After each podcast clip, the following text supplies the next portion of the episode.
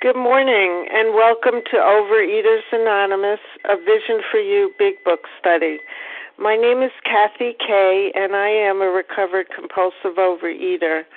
Today is Tuesday, October 29th, and today we are reading from the Big Book um, and we are at page 151, the last paragraph which begins. Um, now and then a serious drinker. Um, today's readers are uh, Amy W. for the 12 Steps, Anne S. for the 12 Traditions, Do, Julie, Devora, and Paula. Um, the reference number for yesterday, uh, Monday, October 28th, is five three. 7 4. OA Preamble Overeaters Anonymous is a fellowship of individuals who, through shared experience, strength, and hope, are recovering from compulsive overeating. We welcome everyone who wants to stop eating compulsively. There are no dues or fees for members, and we are self supporting through our own contributions, neither soliciting nor accepting outside donations. OA is not affiliated with any public or private organization, political movement, ideology, or religious doctrine. We take no position on outside issue. This meeting's um, primary purpose is to abstain, to recover from compulsive overeating, and to carry the message of recovery to those who still suffer. Our fifth tradition states each group has but one primary purpose to carry its message to the compulsive overeater who still suffers. At a Vision for You Big Book study, our message is that people who suffer from compulsive overeating can recover through abstinence and the practice of the 12 steps and 12 traditions of Overeaters Anonymous. I will now ask Amy W. to read the 12 steps. Good morning, everyone. Amy, uh, compulsive overeater from California. Number one, we admitted we were powerless over food, that our lives had become unmanageable. Two, came to believe that a power greater than ourselves could restore us to sanity. Three, made a decision to turn our will and our lives over to the care of God as we understood Him. Four, made a searching and fearless moral inventory of ourselves. Five, admitted to God, to ourselves, and to another human being the exact nature of our wrongs. Six, we're entirely ready to have God remove all these defects of character. Seven, humbly asked Him to remove our shortcomings. Eight, made a list of all persons we had harmed and became willing to make amends to them all. Nine, made direct amends to such people wherever possible, except when to do so would injure them or others. 10. Continue to take personal inventory, and when we were wrong, promptly admitted it. 11. Sought through prayer and meditation to improve our conscious contact with God as we understood Him, praying only for knowledge of His will for us and the power to carry that out. And 12. Having had a spiritual awakening as a result of these steps, we tried to carry this message to compulsive overeaters and to practice these principles in all our affairs. Thank you. Thank you, Amy. And I will now ask Anne S. to read the 12 traditions. Uh, hi, good morning. This is Anne S. from Pennsylvania, compulsive overeater. The 12 traditions. 1. Our common welfare should come first. Personal recovery depends upon OA unity. 2. For our group purpose, there is but one ultimate authority, a loving God, as he may express himself in our group conscience. Our leaders are but trusted servants, they do not govern. Three, the only requirement for OA membership is a desire to stop eating compulsively. Four, each group should be autonomous except in matters affecting other groups or OA as a whole. Five, each group has but one primary purpose to carry its message to the compulsive overeater who still suffers. Six, an OA group ought never endorse, finance, or lend the OA name to any related facility or outside enterprise, lest problems of money, property, and prestige divert us from our primary purpose. Seven, every OA group ought to be fully self supporting, declining outside contributions. Eight, Overeaters Anonymous should remain forever non professional, but our service centers may employ special workers. Nine, OA as such ought never be organized, but we may create service boards or committees directly responsible to those they serve. 10. Overeaters Anonymous has no opinion on outside issues, hence, the OA name ought never be drawn into public controversy. 11. Our public relations policy is based on attraction rather than promotion. We need always maintain personal anonymity at the level of press, radio, films, television, and other public media of communication. 12. Anonymity is the spiritual foundation of all these traditions, ever reminding us to place principles before personalities. Thank you. I pass. Thank you, Ann S. Our meeting focuses on the directions for recovery described in the Big Book of Alcoholics Anonymous. We read a paragraph or two from the literature, then stop and share on what was read. Anyone can share, but we ask that you keep your sharing to the topic and literature we are discussing, and that you keep your share to approximately three minutes. Singleness of purpose reminds us to identify as compulsive overeaters only. Our abstinence requirement for moderators is one year, and for readers is six months. There is no abstinence requirement for sharing on topic. This meeting does request that your sharing be directly linked to what was read. We are sharing about the directions to the big book and what it means to us. To share, press star 1 to unmute. Once you are done sharing, let us know by saying pass, then press star 1 to mute your phone. In order to have a quiet meeting, everyone's phone except the speaker's should be muted. Today we resume our study of the Big Book on page uh, 151, the third paragraph down, which begins now and then a serious, and so on. Um, I will ask, um, let's see, do, do to get us started this morning. Thank you.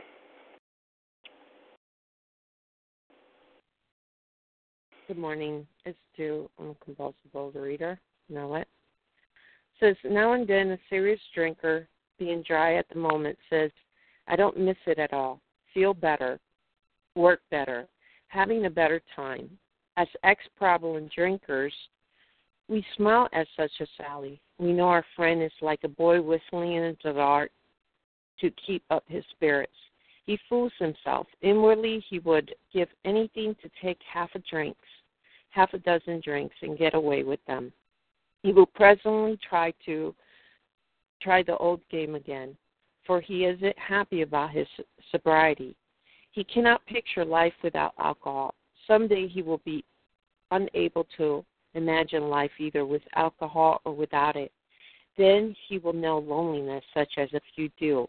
He will be at the jumping off place.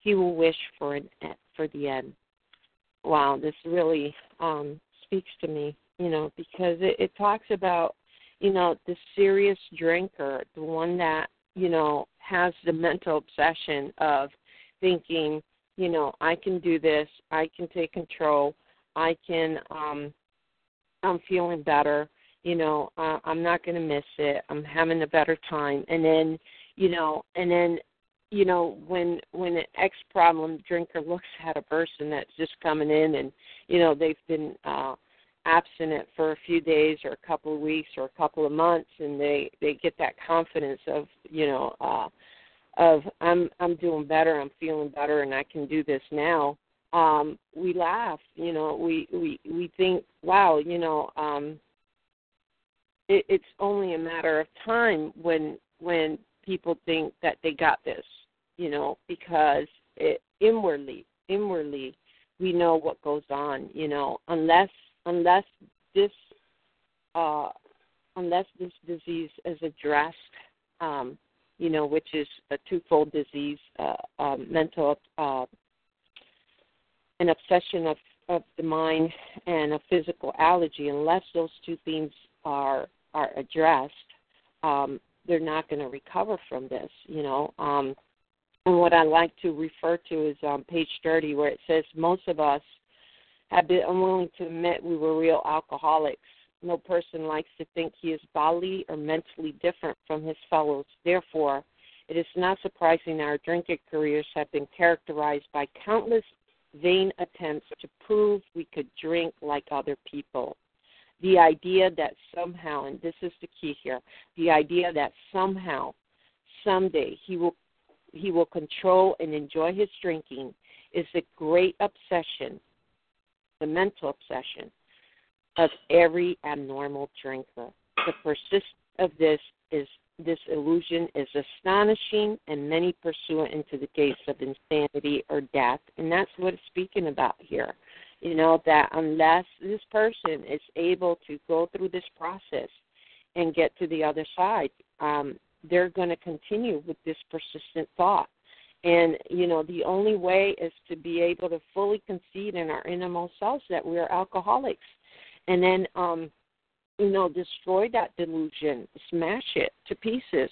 Um, and, you know, it takes work. It takes going through this process of going through the 12 steps um, in order to get to that point. And with that, I pass. Thank you, Do. Who would like to share on this paragraph? Sylvia. Okay, I heard Sylvia and Kim. We'll go in that order. Good morning, Sylvia. Good morning, Kathy. This is Sylvia, recovered compulsive overeater in upstate New York.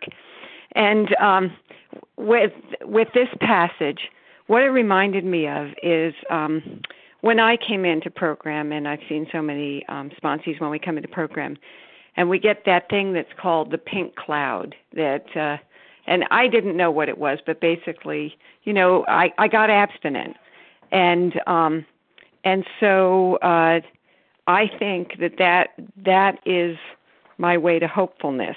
That that's it. You know, I, I can do this.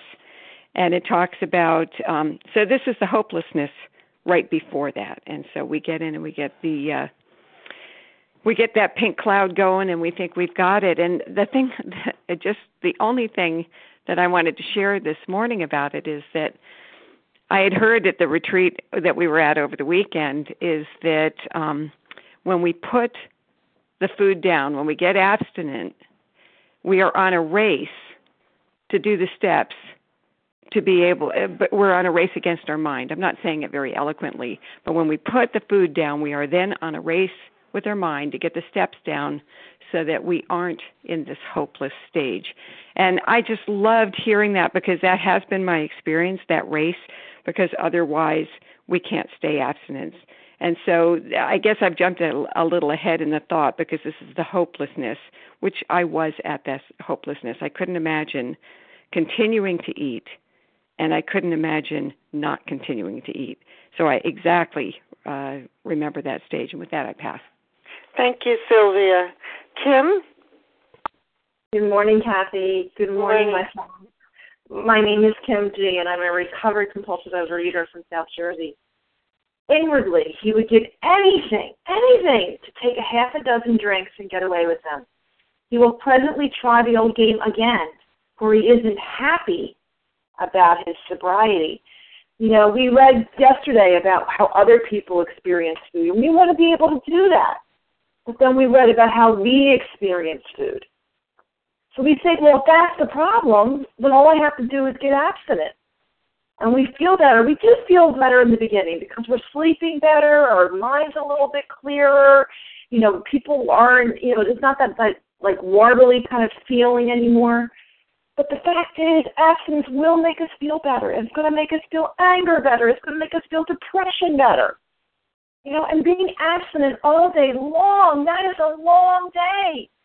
I mean, you're telling me I have to be abstinent in the morning and abstinent in the afternoon and abstinent at night?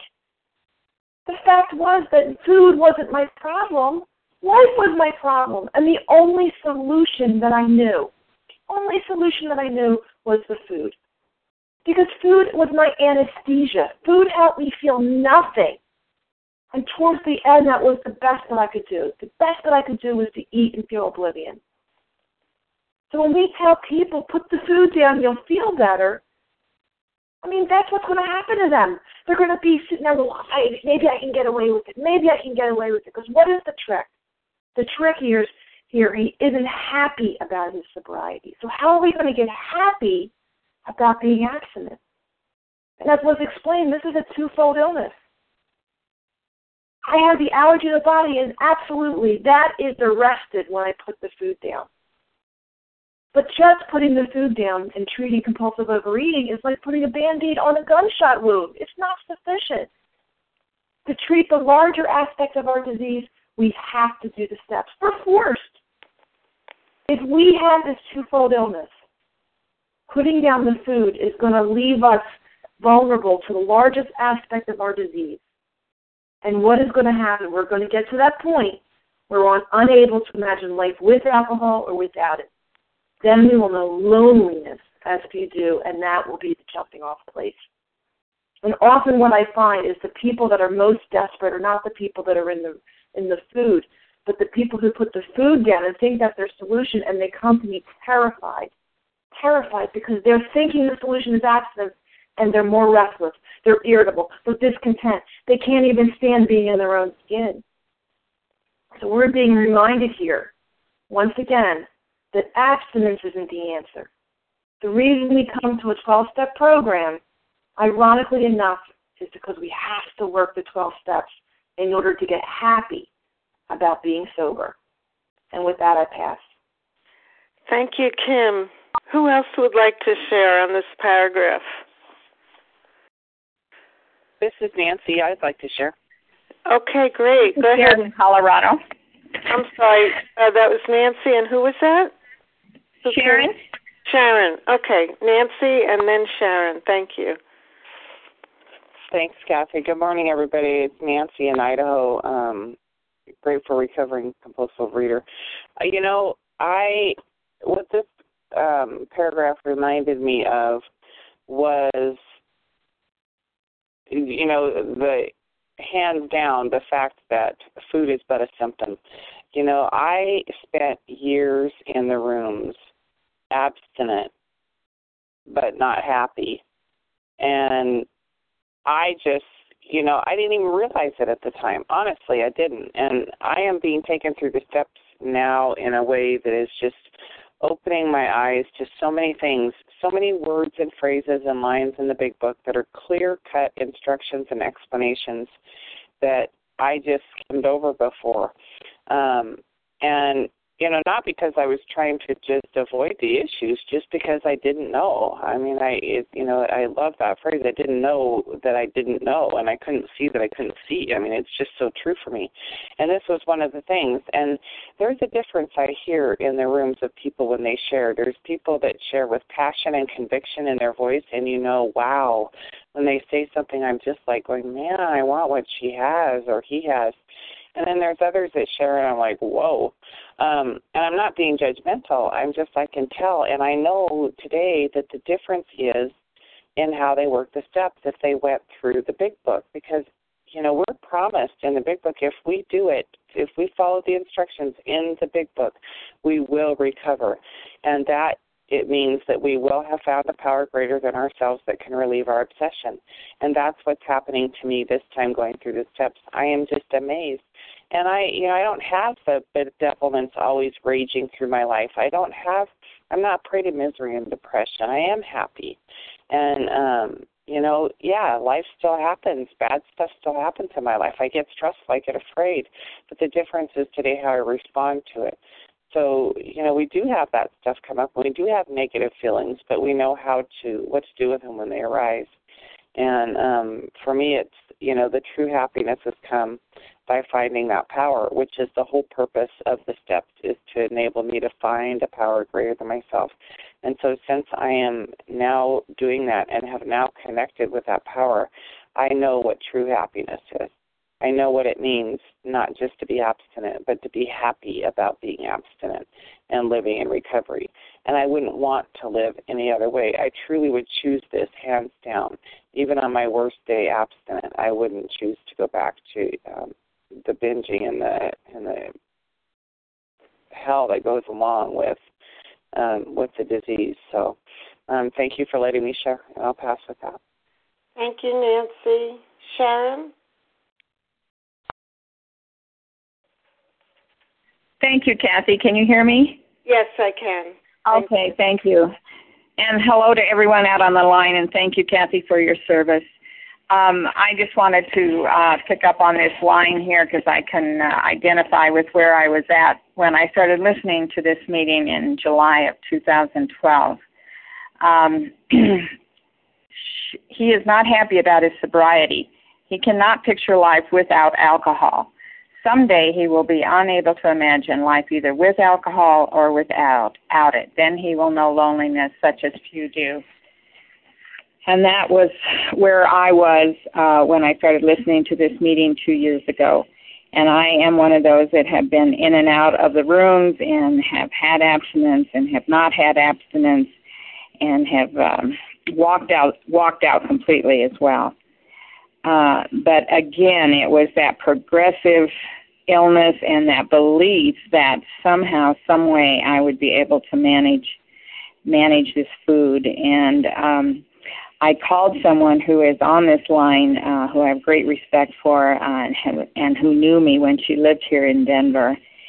And she reminded me of something that um, you know I had shared with her a long time ago about this food addiction of mine and so I am so grateful. I am so grateful that when I started listening, it was in the doctor's opinion, and and um, you know, God just moved in my heart and my mind to see something that I had just totally blocked off that hopeless state of mind and body. And um, my biggest problem is a living problem, uh, learning how to live without being consumed with anger, restlessness, and dissatisfaction.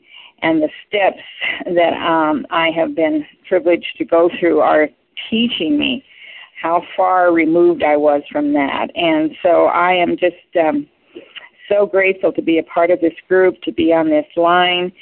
And, um, you know, I just, that's all I can say. I just, uh, it's like all those years and I, I, um, I struggled um, but that's what brought me to this point that I'm at today, and I'm uh, working on my ninth step, and I am so, so very grateful to everyone out here on the line because today I believe in my heart that I didn't have before that I can be recovered and that I can be stopped one day at a time, and that is such a gift, and it's available to all of us.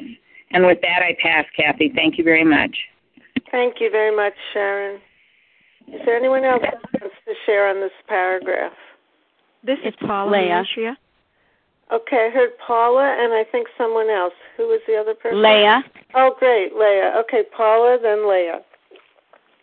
Thank you, and thank you for your service, Kathy. You know, I wanted to go on the top of page 152. We know our friend is like a boy whistling in the dark to keep up his spirits.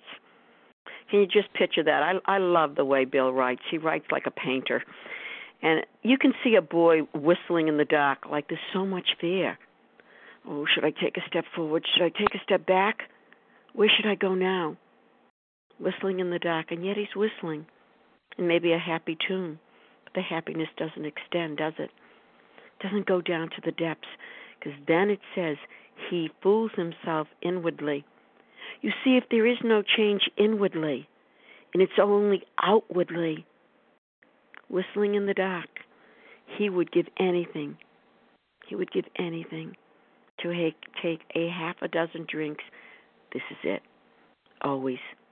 And get away with them as if we could. He will presently try the old game again, for he isn't happy about his sobriety. And there it is. And as was said before, that happiness must extend it to extend inwardly to the very depths. Thank you for allowing me to share. And with that, I do pass. Thank you, Paula. Uh, Leah, go ahead. Thank you so much, Kathy. Good morning, everybody. My name is Leah. I'm a recovered compulsive overeater. Now and then, a serious drinker being dry at the moment says, I don't miss it at all, feel better, work better, having a better time. Being dry. I mean, there were many, many times when, uh, you know, I didn't want to be obese anymore. I didn't want to feel depressed and miserable. I didn't want to have the problems I was having, hurt the people that I was hurting, uh, be sick and tired of being sick and tired. And so I would eliminate those substances that I knew were, was a problem for me.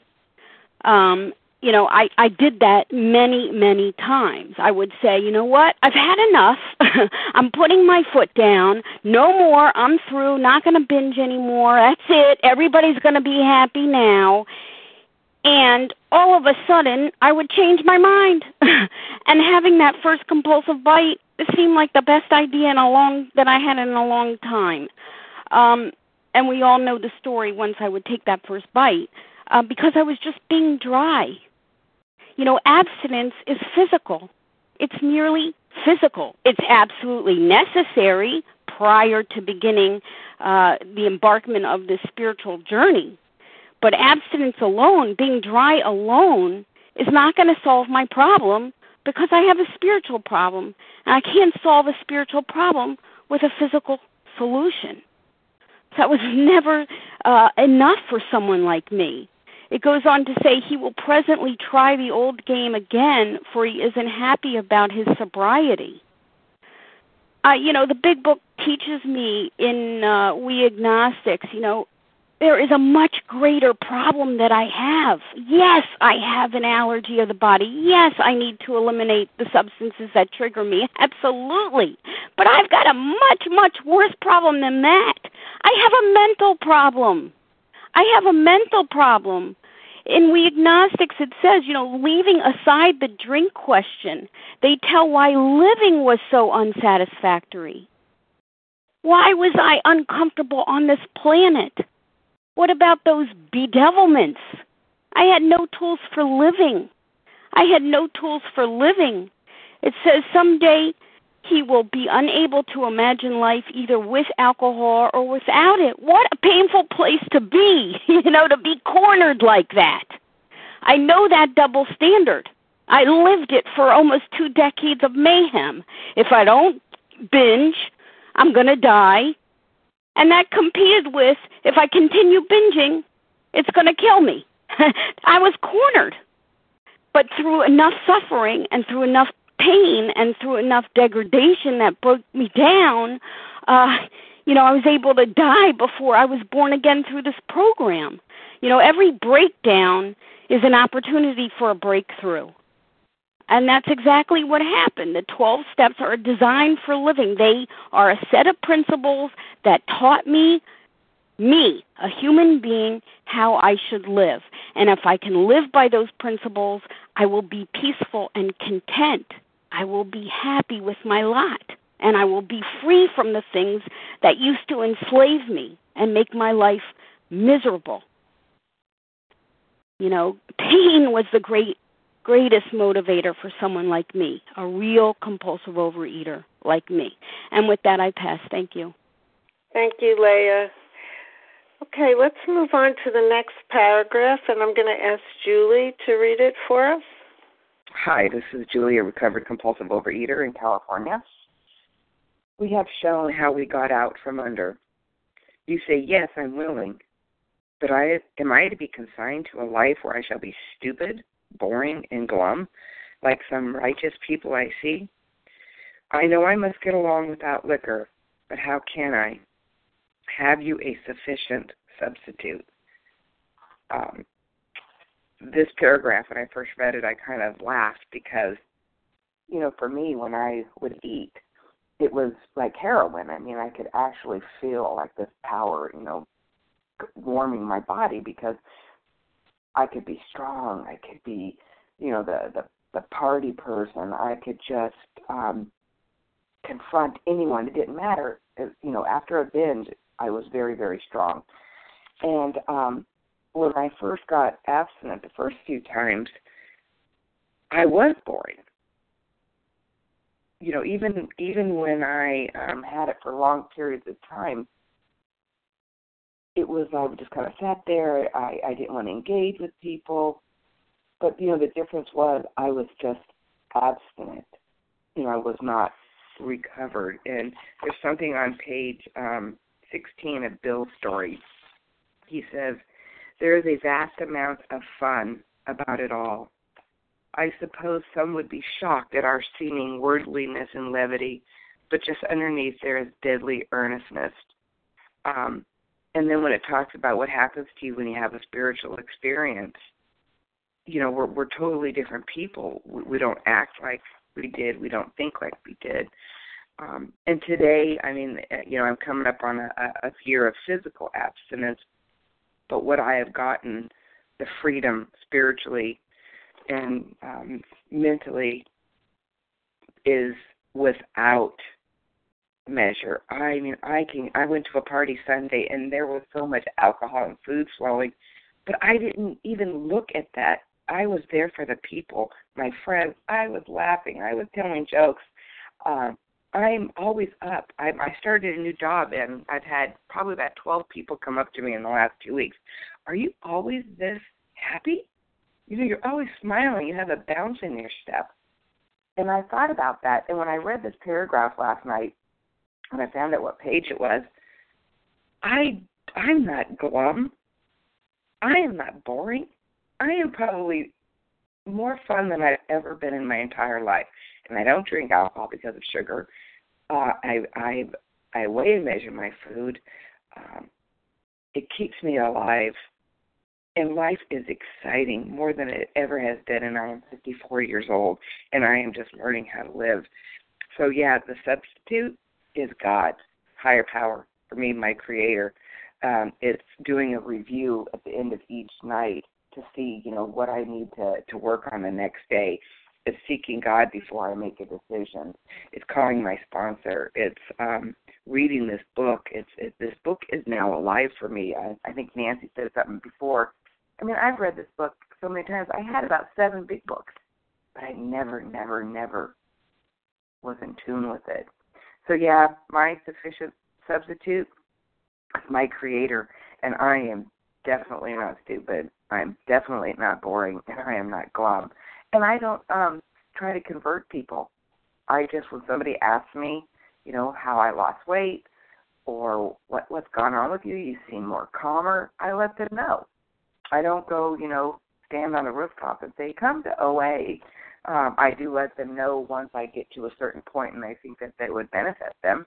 But anyway, I am excited that um, you know, I'm not in that category anymore, but I sure was when I was binging and um 24/7. I was um I wasn't boring because I had to prove myself. But yeah, life is good now. So thank you. I'll pass. Thank you, Julie. Who else would like to share on this paragraph? This is Bella. Can I share? Yes, go ahead, Bella. Good morning. My name is Bella, and I am a thankful recovered compulsive overeater. Thank you, Katie, for leading this meeting, and thank you, everybody that is on the line. I like this paragraph, and I want to talk about this sentence. I know I must get along without liquor, but how can I? Yes, before the program, it's it's very scary to to think even to live without food. Food for me was my friend, my comfort zone, my uh, relaxful thing, and it's very scary. So what? So now that I am in the program, I can live without food. It means that I will live without nobody. Nobody will be there to give me support. But yes, the food was an illusion. The food wasn't my good friend. The food wasn't my real comfort zone. It was a deny. And now that, thank God, thank God I am in the program, I know that my, this disease, the compulsive overeater, is not only a physical, it's a physical disease and it's also a spiritual a spiritual problem. And when I am thinking, oh, I would I would live without the food, yes, it's scary, but I forget that the main thing in this program is to build a relationship with with the with in a spiritual path, to build a connection with God, and yes, when I am in connection with God, God is my friend.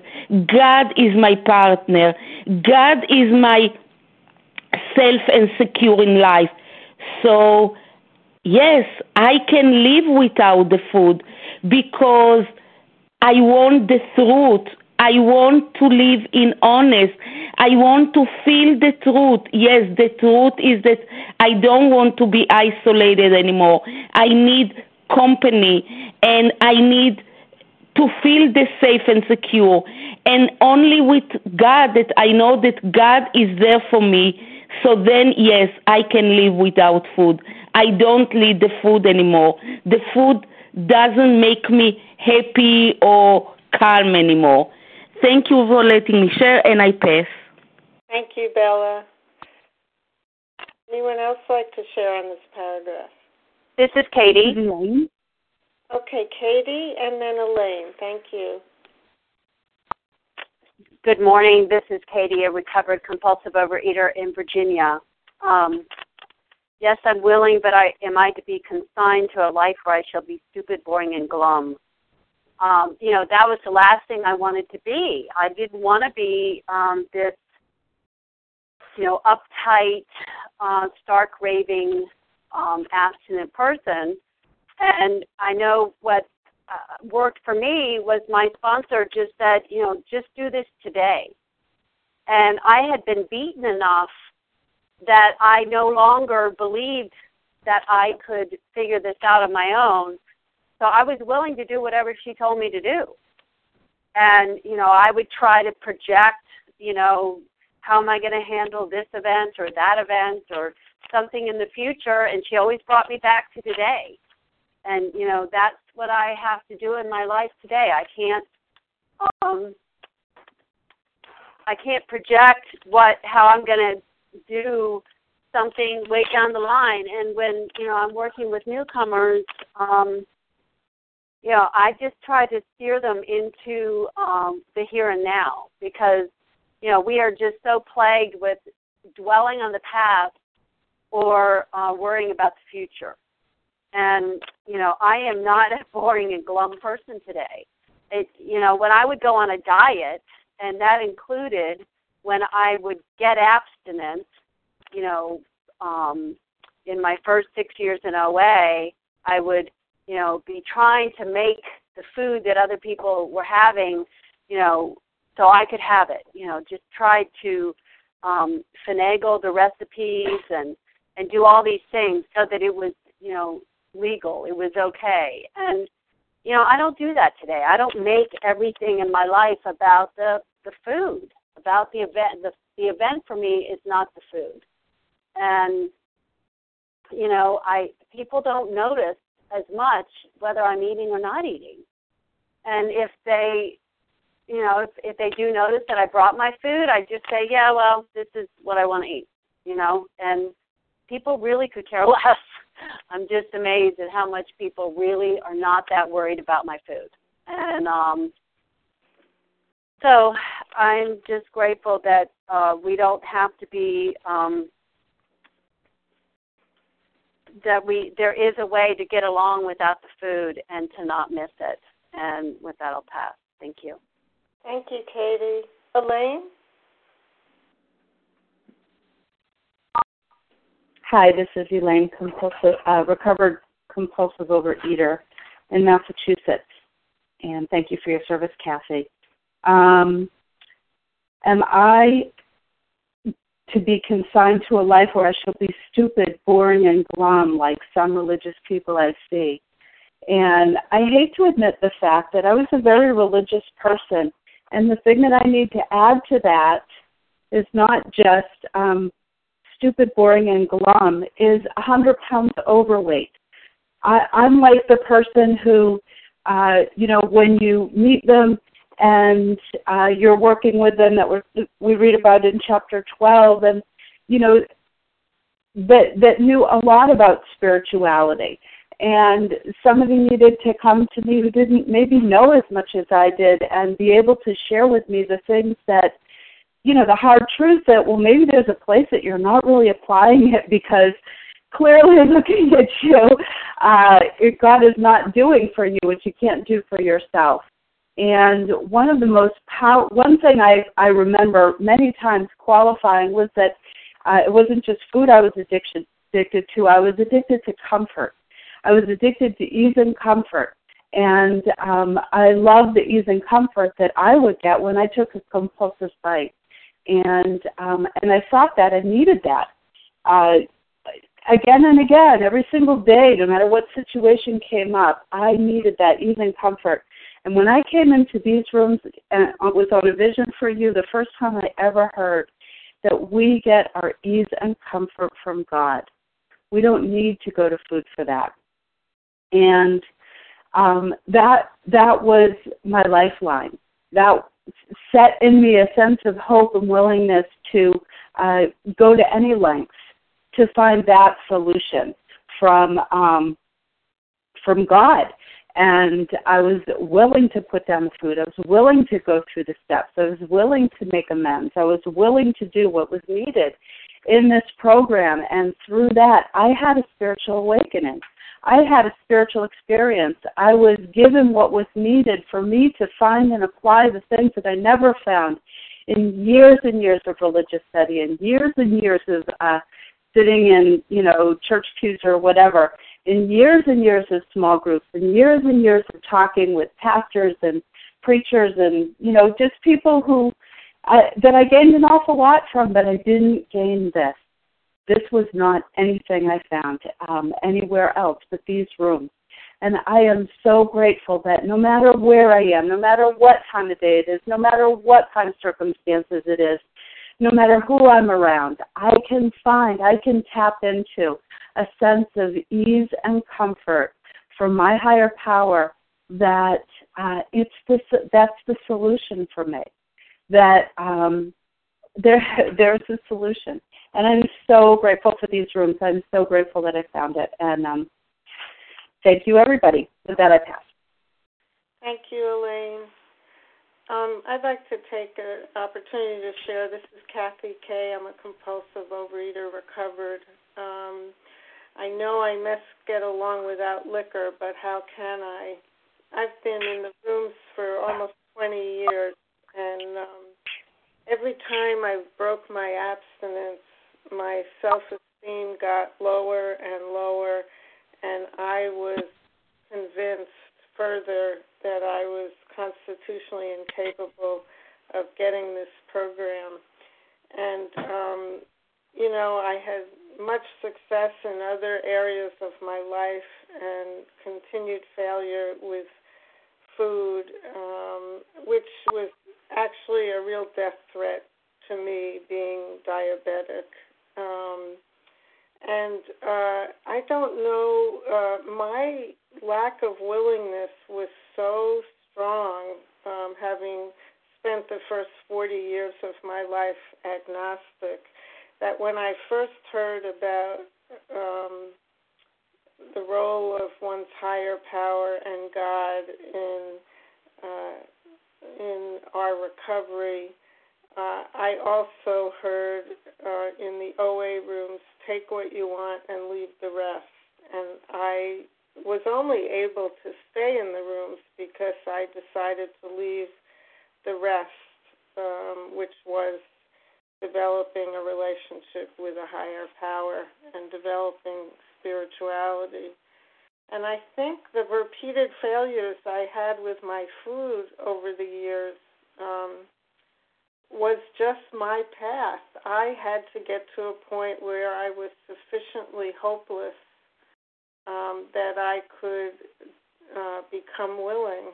It took me many, many years, and uh, even years of reading the big book, um, but I wasn't yet hopeless enough to really do the work required in order to become willing and in order to establish that relationship with my higher power.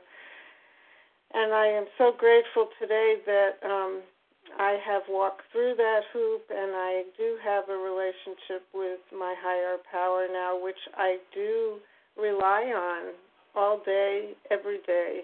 Um, and when I have my uh, emotional and spiritual slips.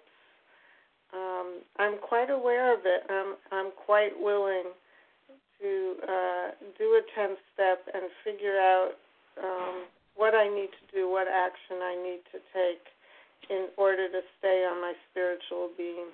I'm very, very grateful for that new capacity. What a gift. Thank you, Anazka. Does anyone else want to share on this paragraph? My name is Chris. I'm a compulsive overeater in Virginia. Go ahead, Chris. Hi, good morning, everyone. Uh, my name is Chris. I'm a compulsive eater from Virginia. And uh, I just wanted to thank everybody for being on the line. And I, I just have a quick comment about the glum lot and being able to have that ease and comfort for, from God.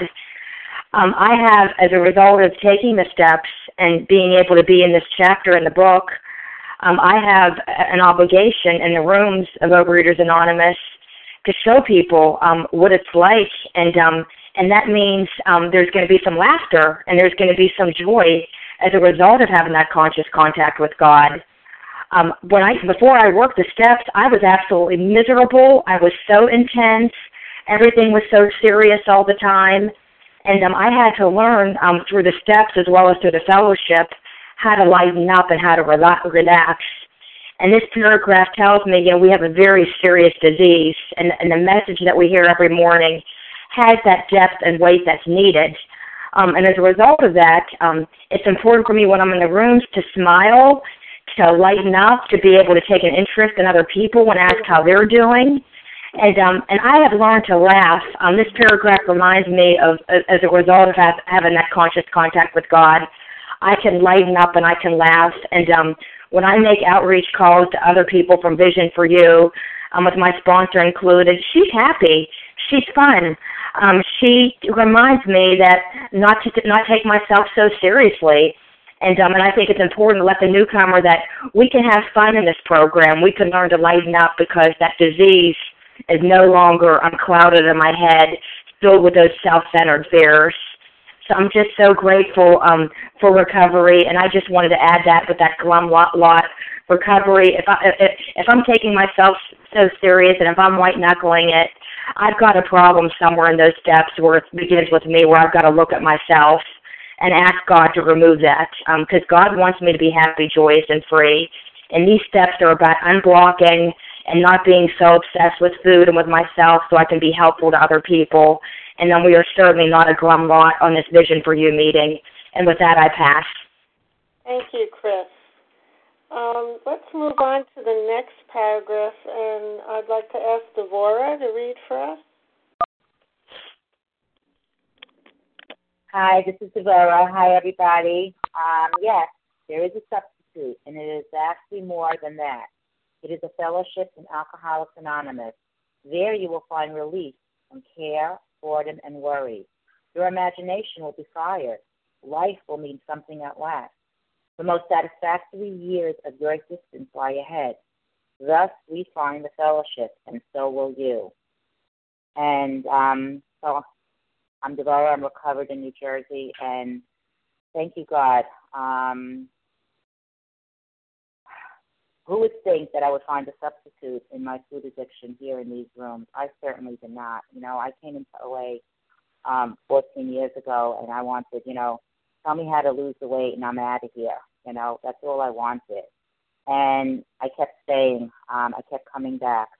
Um, I was, it was drilled in my head, no matter what, just don't pick up the food, just don't pick up the food. And I did that for many, many years, and I lost a lot of weight, and I kept it off. I kept coming back. I worked. The, I worked the um, steps in various ways. Um, but you know what? I wasn't feeling that happy, choice, and free. Um, I was feeling, as the previous paragraph said, stupid, boring, and glum. I just didn't know how to live life on life's terms. I was filled with a lot of resentment. I was, I was constantly, you know, just was not. I was the pink cloud was gone, and I just didn't know how to move on. I didn't know how to live on life on life's terms. Um, and I was very honest with another person in program, and she said to me, "It looks like you need to go through the book. You need to work the big book, go through the big book and work the steps as it's laid out. And that really was very scary because I heard a lot of people who've done it, and it just seemed so big and so um, unsurmountable. I, I just couldn't think I could do it. And you know what? Every day I did it, and I worked it, and I'm here today to tell you that today I do have a substitute, and my it's it's it is so freeing to be able to look at myself and to see what is where I am um, selfish, dishonest, self-seeking, and fearful. Um, I was always able to point the finger at everyone else, and I was I thought I was doing okay. I thought I was had it all together. But as I did the work, and I continue to do the work, I see the nice part is, and life is not boring anymore. Believe it or not, life is not boring anymore um, because I'm constantly looking and developing a relationship with God. Um, my imagination has been fired. You know, I see so many things about myself, learning, um, and about myself and how I can um, grow spiritually um, and get better emotionally. Um, and um, you know, I have a new lease on life today because of this fellowship. Um, and I am just so grateful that um, every day is an adventure. I have to just say, every day is an adventure. It's not just about not eating and weighing and measuring my food and putting the food on the scale and no matter what, no matter what. Now my no matter what is looking to see how I can best serve God and be of service to Him and to my fellows. And um, with that, I'll pass. Thank you. Thank you, Devora. Who else would like to share on this paragraph? This is Kim. Go ahead, Kim. Me. Good morning, everyone, again. I always love to point this out when, we, when I read this part of the book with someone. It says here, there, meaning Alcoholics Anonymous, you will find release from care, boredom, and worry.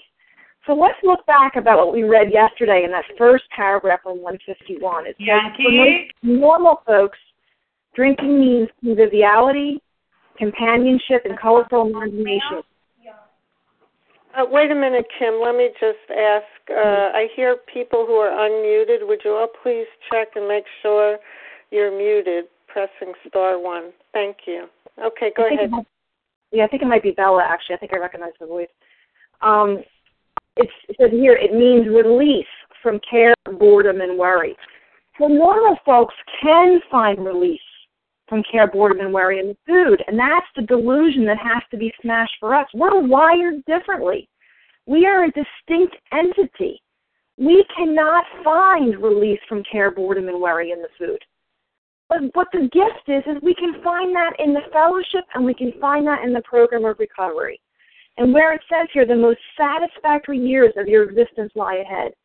Let me tell you, if you are on this line and you are new and you are terrified, or you are like me and have spent well over a decade in OA wondering if the best that I can do is put together a few months of abstinence only to go back to the food again, let me tell you, let me testify, let my whole deportment shout at you that there is a solution that you can walk through these steps and you can be relieved of the obsession of the of food. You can be relieved of that obsession and life will have new meaning. My life today is 10, 20, 30 times better than it ever was even before I found OA. This did not just restore me to sanity and leave me off where I was before I became a compulsive overeater. These steps brought me to a way of living that is beyond my wildest dreams. And that's why I get come to tears almost with the fact I am grateful I'm a compulsive overeater. Because I think if I wasn't, I would just be miserable with no reason to change. But because of having this compulsion, because of having this twofold illness, I was forced, absolutely forced to do these steps. But today, the most satisfactory years of my life lie ahead, and I so believe that. And with that, I pass. Thank you, Kim. Uh, it is now time to bring the meeting to a close. Thank you to everyone who has shared. We will now close with the reading from the Big Book on page 164 followed by the Serenity Prayer. Paula, will you read A Vision for You for us? Thank you, Kathy. And I would. Our book is meant to be suggestive only. We realize we know only a little. God will constantly disclose more to you and to us. Ask Him in your morning meditation what you can do each day for the man who is still sick. The answers will come if your own house is in order. But obviously, you cannot transmit something you haven't got. See to it that your relationship with Him is right, and great events will come to pass for you and countless others. This is the great fact for us. Abandon yourself to God as you understand God. Admit your faults to Him and to your fellows. Clear away the wreckage of your past. Give freely of what you find and join us. We shall be with you in the fellowship of the Spirit, and you will surely meet some of us as you trudge the road of happy destiny. May God bless you and keep you until then.